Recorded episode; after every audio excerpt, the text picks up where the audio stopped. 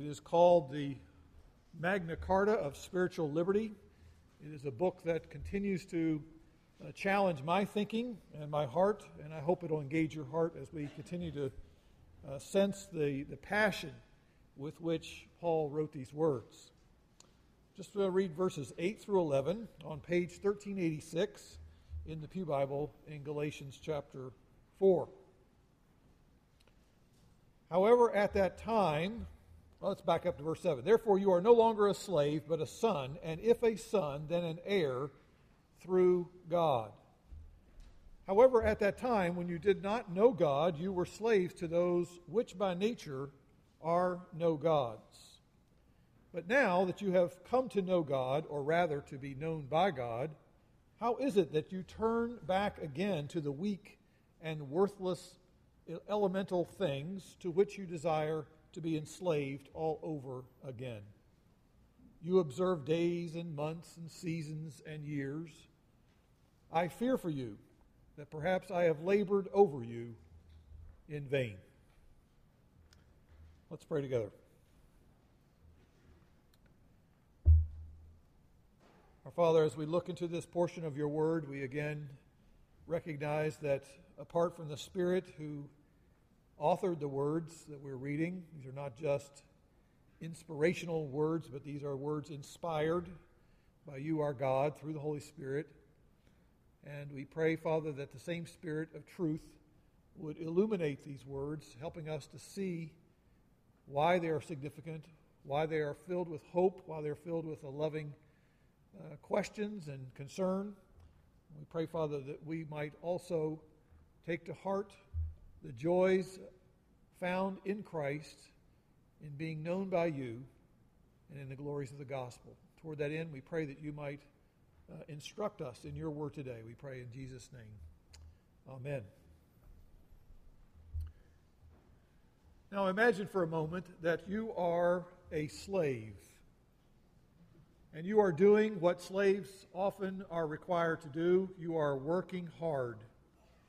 Not because you want to, but because you're being forced to labor day after day after day by an oppressive regime. You do not own anything. You, indeed, you are uh, facing only just endless days of work exhausting work, and more exhausting work. All you know is working for somebody else. And you and the five previous generations of your ancestors before you, they have been crying out to the God who made all things, and you've been asking for relief. You've been asking for this God to somehow give you the relief from these unjust sufferings from the hands of ruthless taskmasters. And then one day, a man who's about your age claims that he has had a encounter with this living and true God and that this God has told him that he is to lead you and your people out of bondage and he's going to lead you and your people into a land of freedom, a land of fruitfulness, a land of blessing. Well, amidst a lot of skepticism, you were privileged to witness firsthand a miraculous escape from an army, army that was hot on your tail. They were uh, following you and challenging you and chasing after you. An army that evoked fear from all the surrounding nations nearby. And that army was defeated by miracle. And so you join with thousands of others in celebrating and in singing, and you probably are like everybody else, you lose your voice after a while. You're just so happy, you're so thrilled with joy, you finally have made your escape. And so you and your people are finally free. Free from slave labor, free from oppression, free from your own land, free to own your own land. You're free to go and pursue your own livelihood. Now imagine not too much longer after that amazing incident, you have gained your freedom and you are not facing that kind of oppression any longer. You face a number of hardships. as you're making your way into a new homeland. And you begin to hear within your own heart, perhaps, but uh, among many people around you, you hear the comments widespread grumbling. Many people are complaining. Things are difficult. Even though you're free, you and your people begin to question why would we have ever left this life of enslavement that we knew for so long? Now imagine how perplexed the leader, your leader, would be to have taken the bold step to move away from those oppressors, to actually gain liberation, and then to have soon thereafter a number of people, not just a few, number of them lamenting their current problems, saying it would have been far better had we just stayed in that life of oppression. I think we ought to go back. Obviously, we're talking about Moses and the children of Israel. And that's the kind of image in my mind as I'm listening to Paul write this letter. I think he can understand and empathize with what Moses must have experienced. If you look at chapter 4, verse 20 of this epistle to the Galatians, the Apostle Paul writes, I am perplexed about you. What a statement. What an understatement.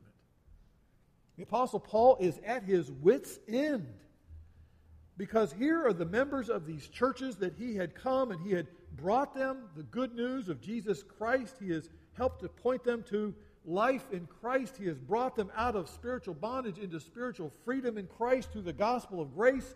And there they are.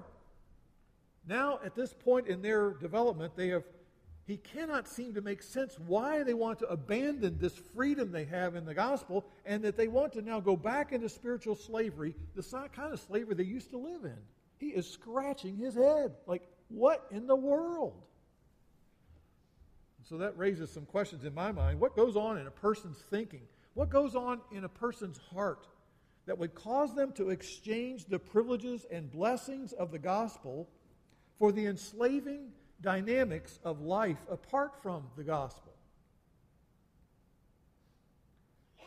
Indeed, what does Paul say? If you look at chapter 5, verse 1, apart from the gospel, it's Paul that he is so concerned about them. He says, Listen, I want to urge you as my readers here, all the members of these churches, verse 1 of chapter 5, he says, Keep standing firm. Do not be subject again to a yoke of slavery. Don't think for a moment about going back into your old way of living. Doesn't make any sense. And so I want to raise some questions this morning as we look into this text of Scripture. And that is, first of all, what will encourage us? What will encourage us if we, similarly to these folks, are tempted at times to begin to lose our grip on the gospel? We lose our understanding of the privileges and appreciation of all that we have and all that we enjoy, the blessings of the gospel. Somehow the awareness of that has begun to slip. We think we need something else. We think we need, we need to go back to something that's going to make much more sense to us. How can we guard our hearts from a tendency to become enslaved by performance oriented relationships with God rather than a freedom producing, a grace oriented status as being dearly loved, adopted children of God, enjoying relating to Him as our loving Father? Well, those are the questions I want us to think about, and I want to look at the very simple little things that Paul says here in this text, beginning in verse 8. He says, When you did not know God, you were slaves to those which by nature are no gods. So, the first point I think that ways that we can strengthen our grip on the gospel of grace is to remember. Remember our former condition apart from Christ.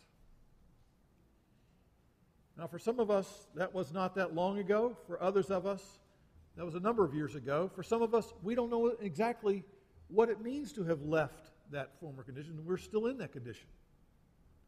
And the condition we're talking about is slavery. You see, that the people to whom Paul was writing, the Gentiles primarily, is the ones he has in mind here now. These Gentiles to whom Paul wrote, at one time they worshiped, as did many Roman citizens, multiple gods. There was not just a Baptist church in town and a Methodist church and an Episcopal church. and a Presbyterian church in their town, there was a god, to, there was a, a temple to Zeus, uh, there was a temple to Apollos, there was a temple to all sorts of gods. And each one was offered as a place to worship these multiple gods in the Roman pantheon. And these worshippers would oftentimes bring various offerings of food or wine or other sorts of, of gifts and try to persuade the, uh, the specific god of that particular temple to somehow show them favor as they look for that God to give them something they need.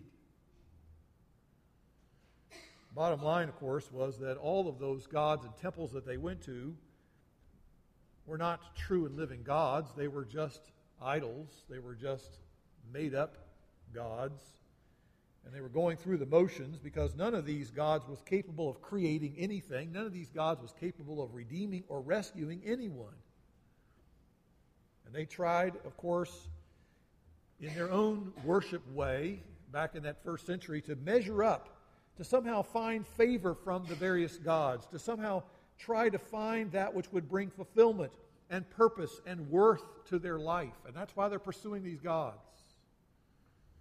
Unfortunately, you could summarize their whole approach in their worship was to say they were involved in some sort of sophisticated system of trying to be their own savior. I'll try to persuade this God to give me what I need so that I can reach what I desire and long for. You see, apart from genuine reliance upon Christ and sincere trust in Jesus Christ, the one who was fully God, the one who was fully man, everyone, everyone in the human race is cut off from God. This is said a time and time again in the Bible. It's a very common theme. The Bible says that even if you're religious, even if you're a person who practices various religious uh, uh, rituals, that you are cut off from a vital personal relationship with God. 1 Corinthians 1:21 says, "The world through its wisdom did not come to know God." We also read in 1 Thessalonians chapter 4 verse 5, like the Gentiles who do not know God. And then Ephesians chapter 2, and I encourage you to turn that just a page or two to the right. Ephesians 2, page 1390. Look at verse 11 and 12. Ephesians chapter 2, verse 11 and 12. I'm going to skip parts of the verses, but I want to just summarize the gist of them, beginning in verse 11. Remember that formerly you, the Gentiles in the flesh, that is, you're non Jewish in your background, you were, verse 12, you were at that time separate from Christ. He's talking about how they used to live, what life was like for them. That one time they were cut off from Christ. They, were having, they had no hope, and they were without God in the world. You see, the pagan idols the Gentiles worshipped were not the true God. In 1 Corinthians chapter 10, Paul explains that the things which the Gentiles sacrificed, they sacrificed to demons and not really to the true God. And all false worship is demonically inspired.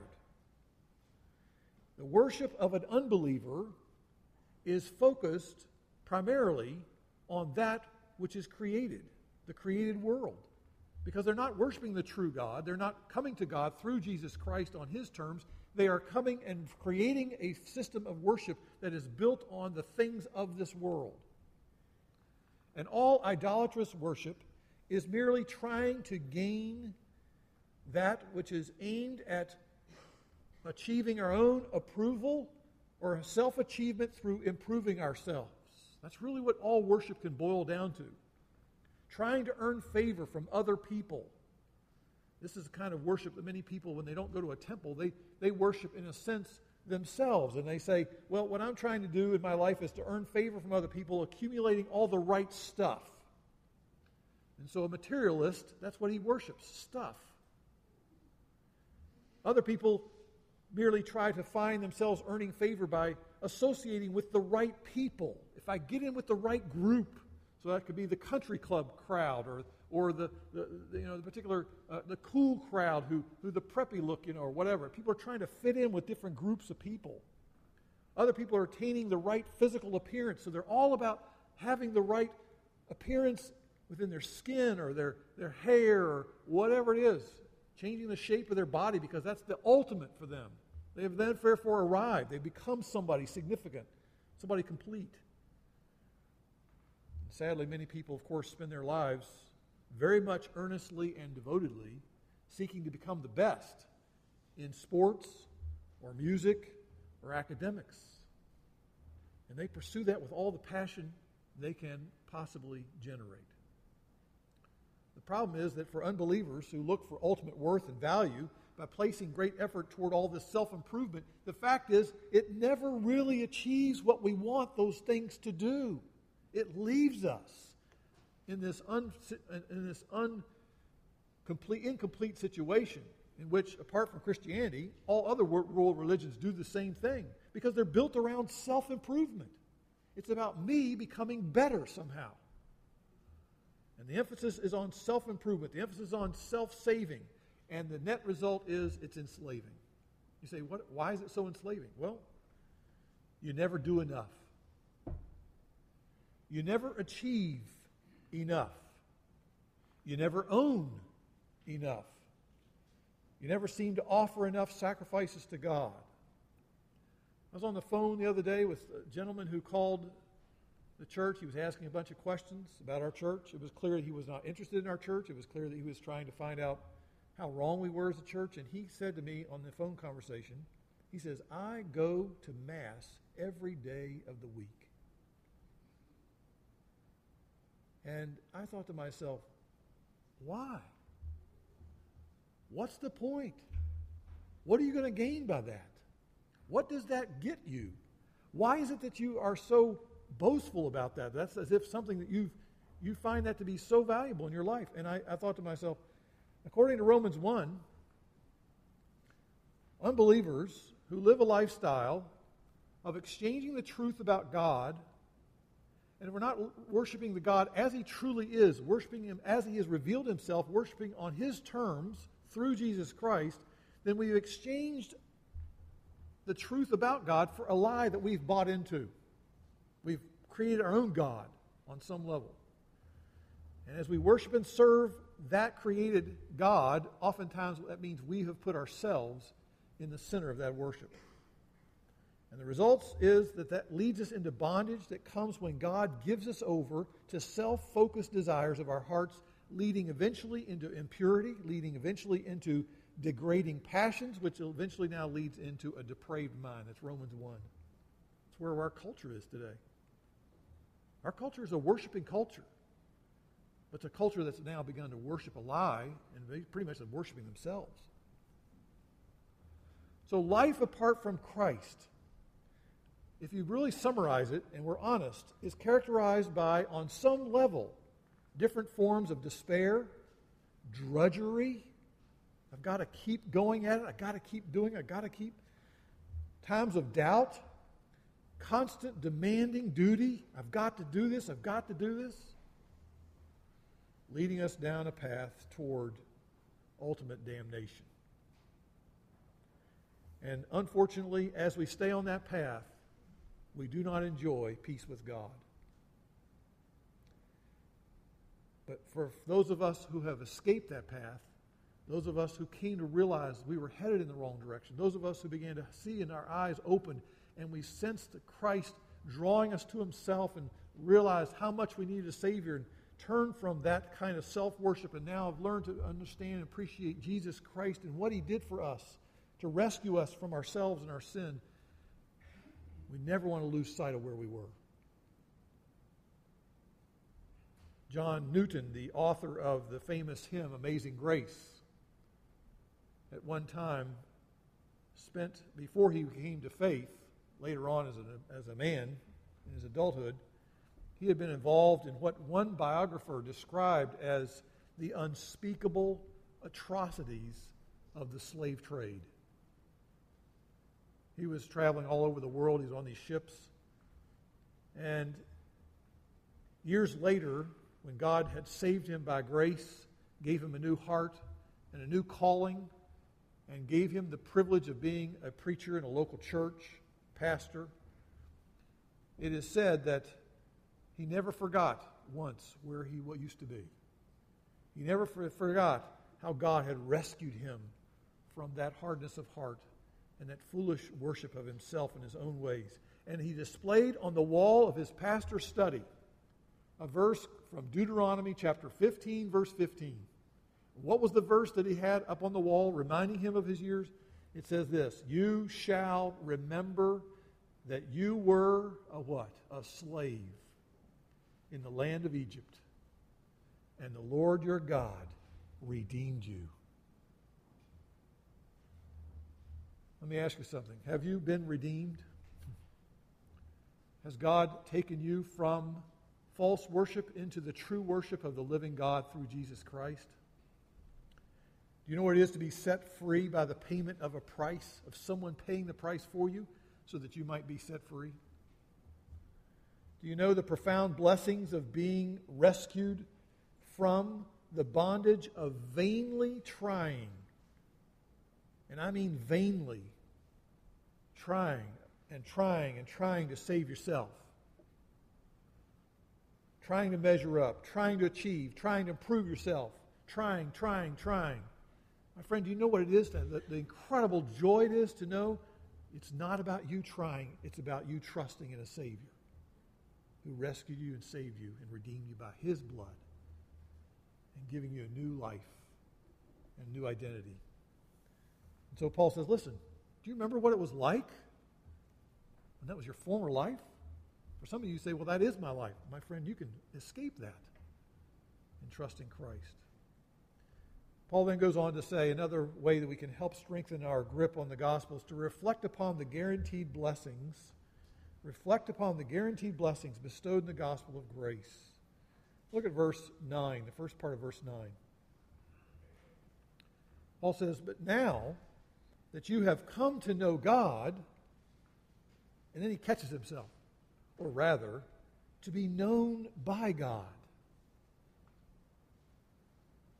So he talks here about sonship, not slavery, but sonship. Jesus announced at the beginning of his earthly ministry these incredible words taken from Isaiah 61. He said in Luke chapter uh, 4 God has sent me to proclaim release to the captives. True freedom comes as we repent of our foolish attempts to improve ourselves, to somehow earn our own merit. True freedom comes when we trust in Jesus Christ and not in ourselves. True freedom comes when we rely upon Jesus' merits alone and his completed work of redemption and atonement on the cross. It's his resurrection from the dead that is our hope of seeing our hearts changed and new life as a result. The gospel declares good news to us because of what Jesus has done for us and what he's paid for us. We therefore gain acceptance before God on what Jesus did, not on what we're doing. We are set free from slavery and bondage. We are released from the indebtedness of that which we could never repay. We are gained the full rights and the full privileges of being a child of God. We share in the immeasurable wealth of Jesus' eternal inheritance. We share in Jesus' righteousness. We share in Jesus' life. We share in Jesus' peace, his wisdom, his victory over the forces of evil.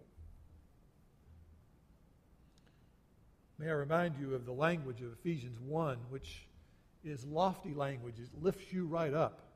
You think you're having a, a miserable day, you ought to read Ephesians 1 and just sort of ponder that for a little while. It sort of takes you up into the heavenlies. And we read Paul saying that God the Father chose us, starts with God, He chose us to be adopted as his sons, verse 5, and he has given to us his Holy Spirit as a guarantee of the inheritance that we, we will definitely receive in Christ. And all this took place on the basis of sovereign grace. We didn't earn any of it. Now, you let that settle for a while and you say to yourself, Wow, that's what grace is? I came across a helpful new definition of grace. I've never heard this before. I was listening to a pastor the other day on a podcast, and this is what he said. You might want to jot this one down. I'll repeat it. Grace is unconditional acceptance granted to an undeserving person by an unobligated giver. I'm going to say it again. Grace is unconditional acceptance granted to an undeserving person by an unobligated giver. I like that. That's grace. Oftentimes, the system of thinking that we adopt on our own before we come to faith, and sometimes even when we're in a life with Christ, is what? Well, God, I've got to do X, Y, and Z so that I can find favor. No, no. God is not an obligation to give you anything. God does not grant to those who do well, here's your reward. It's the exact, exact opposite. God took the initiative, and on the basis of grace, He bestows upon us, through Jesus Christ, the privilege of a relationship with Himself. And that's the point that Paul's trying to stress here. Verse 9 We are known by God. God reveals Himself to us in the gospel. He draws us into intimate fellowship with Himself. Now, it's important to understand Christianity is not merely a philosophy. It is not merely some precepts that we acquire through meditation or some sort of mystical musings, and that's what you can boil it all down to. No, this is Christianity. Christianity involves the personal and dynamic relationship with the true and living God through Jesus Christ. Jesus describes the nature of this relationship, which is built on the foundation of grace, in John's Gospel when he said in John chapter 14, verse 21, he said, He who loves me shall be loved by my Father, and I will love him, and I will disclose myself to him, and we will come to him and make our abode with him. What's he saying there? He's saying we will have ongoing communion and fellowship. We will do life together. It's incredible. Turn in your Bibles to the Old Testament, Jeremiah, and let's review an old memory verse. Folks, it's easier to forget these verses if you don't review them. And I know I get a little rusty on them. I can say parts of them, and then I find myself not saying them accurately. But page 911 in Jeremiah 9. Page 911, Pew Bible, Jeremiah, Jeremiah 9. So many people in our culture, because they're so consumed with worshiping themselves or looking for fulfillment and acceptance from other people by their achievements and by what they can gain. Look what how God turns that on its head and reverses the whole point. Thus says the Lord, let not a wise man boast of his wisdom. Most people what? They like that doctor on the front of their name or the PhD or their degree behind their name, and they, they find that so much significant that they have this all this kind of st- uh, scholarship that they've mastered. He says, Let not the mighty man boast of his might. The person who is strong physically, who's in great shape, an athlete, whatever. No, don't boast about that. He says, and let not a rich man boast of his riches. That's what our culture does all the time in various ways. We make our big boastings about people who are rich. But let him who boasts boast of this that he understands and knows me. That I am Yahweh, I am the Lord who exercises loving kindness, justice, and righteousness on earth, for I delight in these things, declares the Lord. It's the knowing of God. That, that's where you can say, Man, I am privileged and blessed to, to enter into a, a, the fact that I am known by God. Sinclair Ferguson once said, Knowing God is your single greatest privilege as a Christian. See, the Christian life is an ongoing discovery and enjoyment of God. God willingly and freely discloses himself primarily through his word with the enabling of the Holy Spirit who illumines the truth that we learn about God, finding out what He's like, what He does, what His passions are, what He's committed to doing. And the Christian life is a long journey with God, enjoying Him, finding our hearts satisfied in Him. And surely all of us, if we're not careful, who have come to Christ as a believer, we can certainly tighten our grip on the gospel by regularly and consistently reminding ourselves who we are and of what we have in Christ. That's why reading the scriptures is so fundamentally helpful and urgently needed. It is like what helps us gain a sense of refreshment in reminding ourselves of who I am and what I have because of Christ. As a believer, of course, we have a freedom to approach God freely in prayer, open up our hearts to Him, and He opens up the Word and helps us understand who He is. And we need, of course, reflect on the grace of God, ponder our current status because of Christ. Colossians 3, we find out we're described as those who are chosen of God, beloved by God, loved deeply by God. Why? Because of Christ, not because we've improved ourselves, but because of Christ. Colossians 3, verse 4 says, Christ is our life. What a blessing to know that. And then 1 John 3, see how great a love the Father has bestowed on us that we should be called the children of God. And we are. It's amazing that we are children of God. The same God that we had defied, the same God that we have so oftentimes betrayed and rebelled against, we are his children by faith in Christ, by grace. And we are, Psalm 100, we are the people of God's pasture.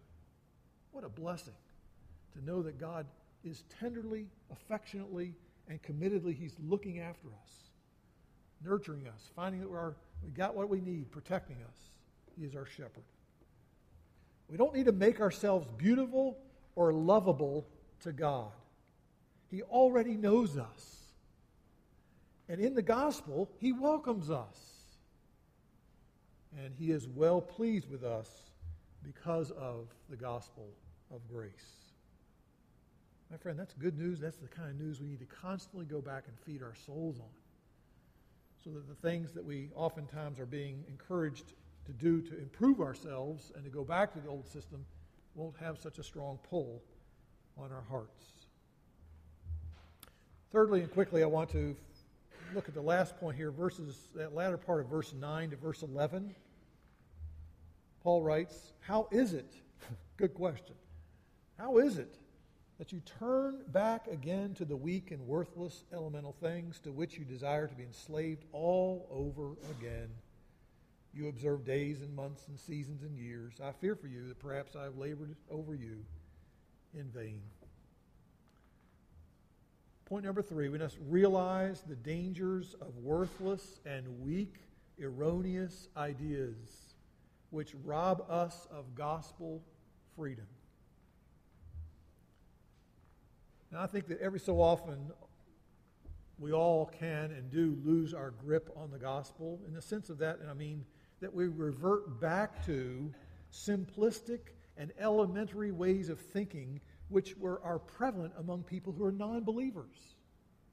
We, we, we, find ourselves going back into thinking things like we used to think, which are non Christian ways of thinking.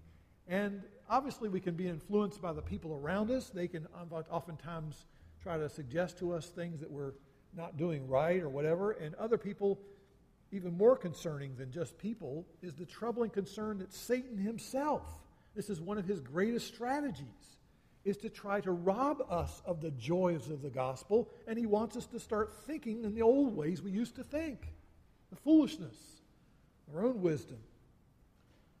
So, Paul, I think, detects in the desire of these Galatian believers to, who are adding to the gospel additional requirements that they must do now on a regular basis, these works righteousness. I think he says, I see in that the fingerprints of the evil one.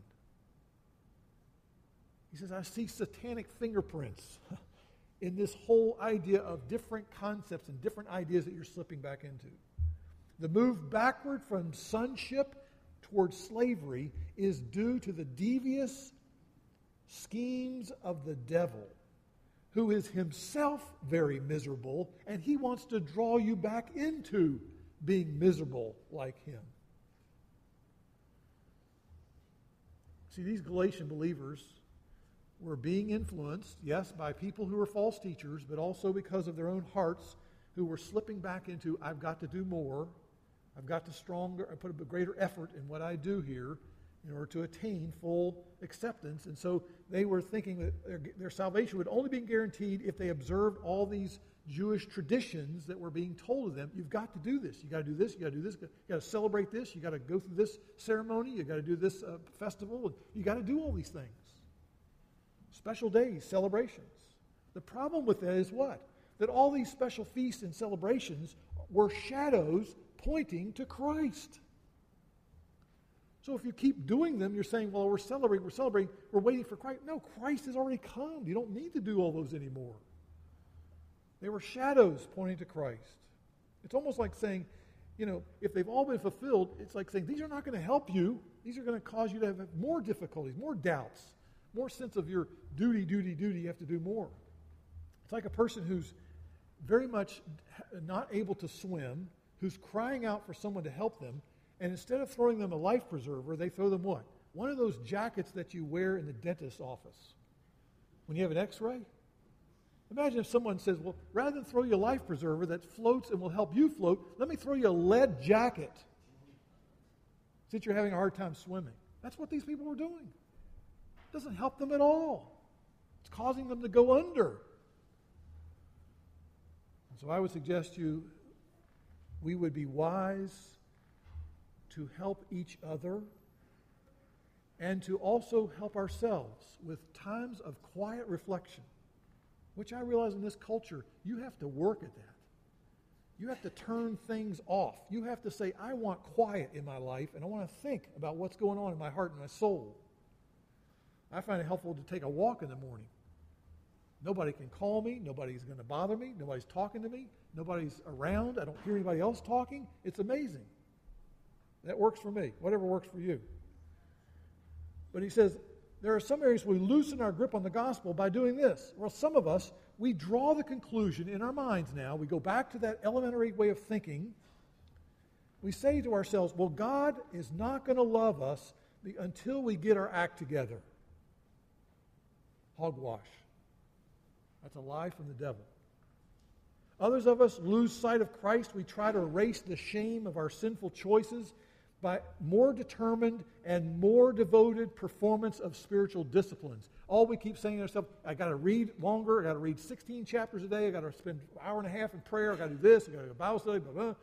We just run ourselves ragged trying to do things for God. Somehow think that we're in boot camp, spiritually speaking. Many of us lose sight of who we are in Christ because we try to improve our image before other people by trying to impress other people in order to gain their approval. Rather than saying, I'm already approved in Christ. I don't have to impress those other people. Christ has gotten improvement from the approval from the Father, and I have that approval through Christ.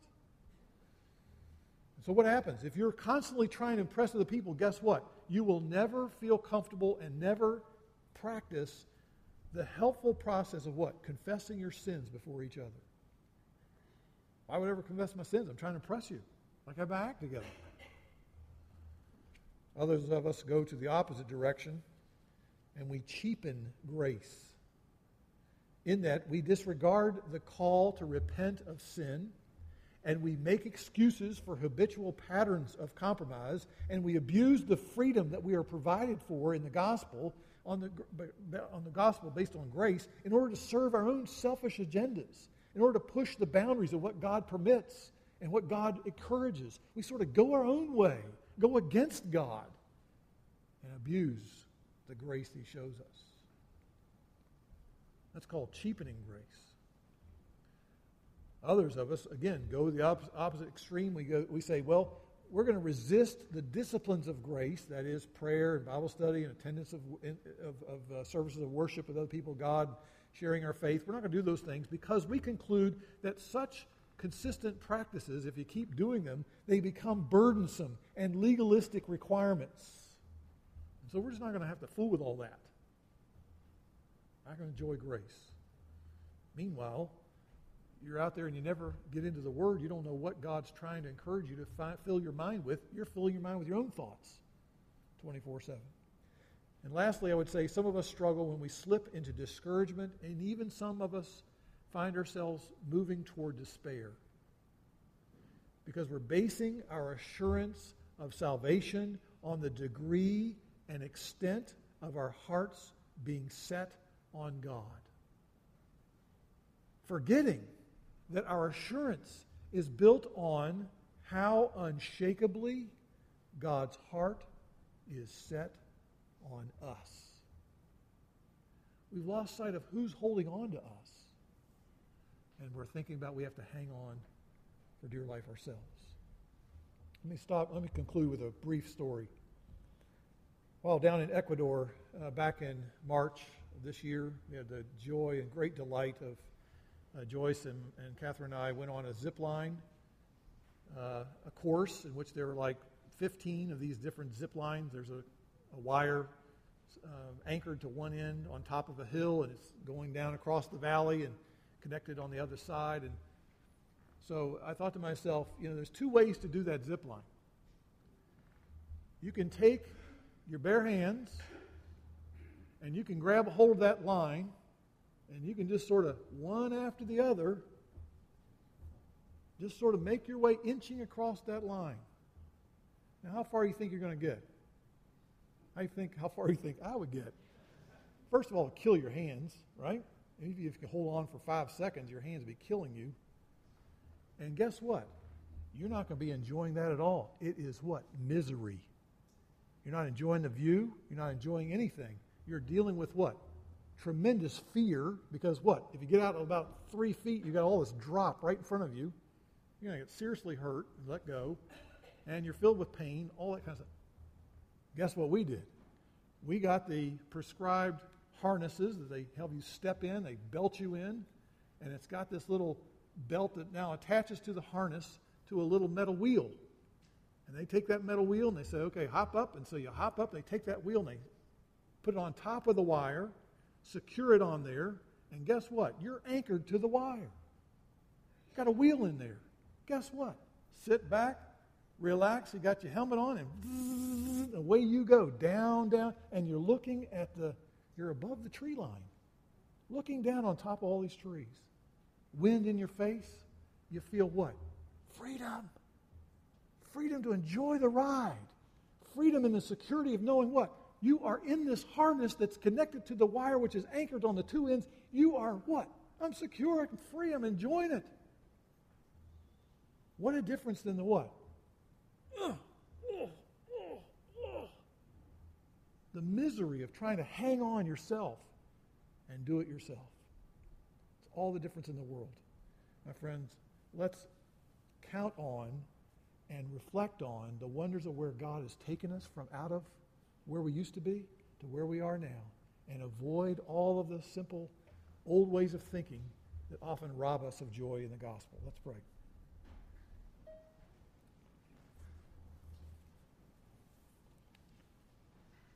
Father, again, we come to you with hearts we agree, Lord, that